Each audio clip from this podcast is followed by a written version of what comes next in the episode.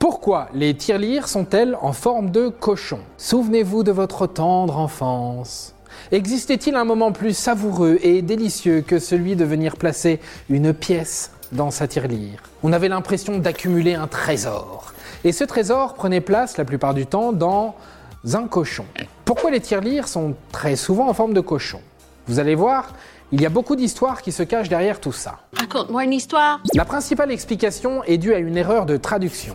Nous sommes au XIe siècle en Angleterre. Les artisans locaux fabriquent des poteries, vases et autres contenants. Dans ces fameux récipients, on y mettait tout un tas de choses, dont de l'argent. Jusque-là, c'est facile à suivre, mais aucun rapport avec le cochon, vous me direz. Eh bien si, en fait. Ils étaient fabriqués dans une matière très spéciale, une sorte d'argile appelée pug, mais à écrire P-Y-G-G. Avec le temps, le fameux PYGG s'est transformé en pig. Et en anglais, pig, ça veut dire cochon. C'est QFD. Oui, Adam, tout cochon Un poète qui sommeille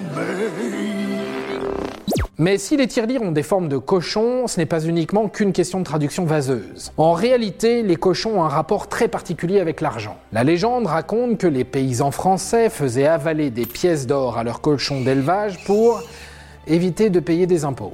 Oui, oui, oui, vous avez bien entendu. Du détournement fiscal avant l'heure. Ils récupéraient ainsi leur dû au moment d'achever leur bête. Un peu cruel, il faut l'avouer, et puis un peu tiré par les cheveux. Dans le doute, tue le cochon. Telle était la devise locale.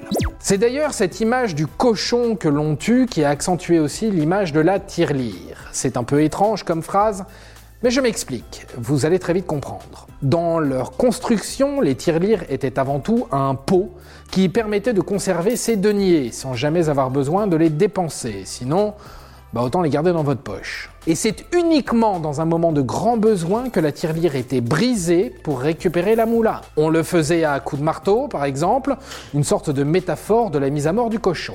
Casser la tirelire, ça vient aussi de là. La tirelire où l'on garde leurs écus, cu, cu, cu, cu. Vous pensez que c'est fini? Eh ben pas tout à fait. On retourne en Angleterre autour du 18e siècle. À cette époque, l'élevage porcin est une affaire qui roule et qui roule très bien même.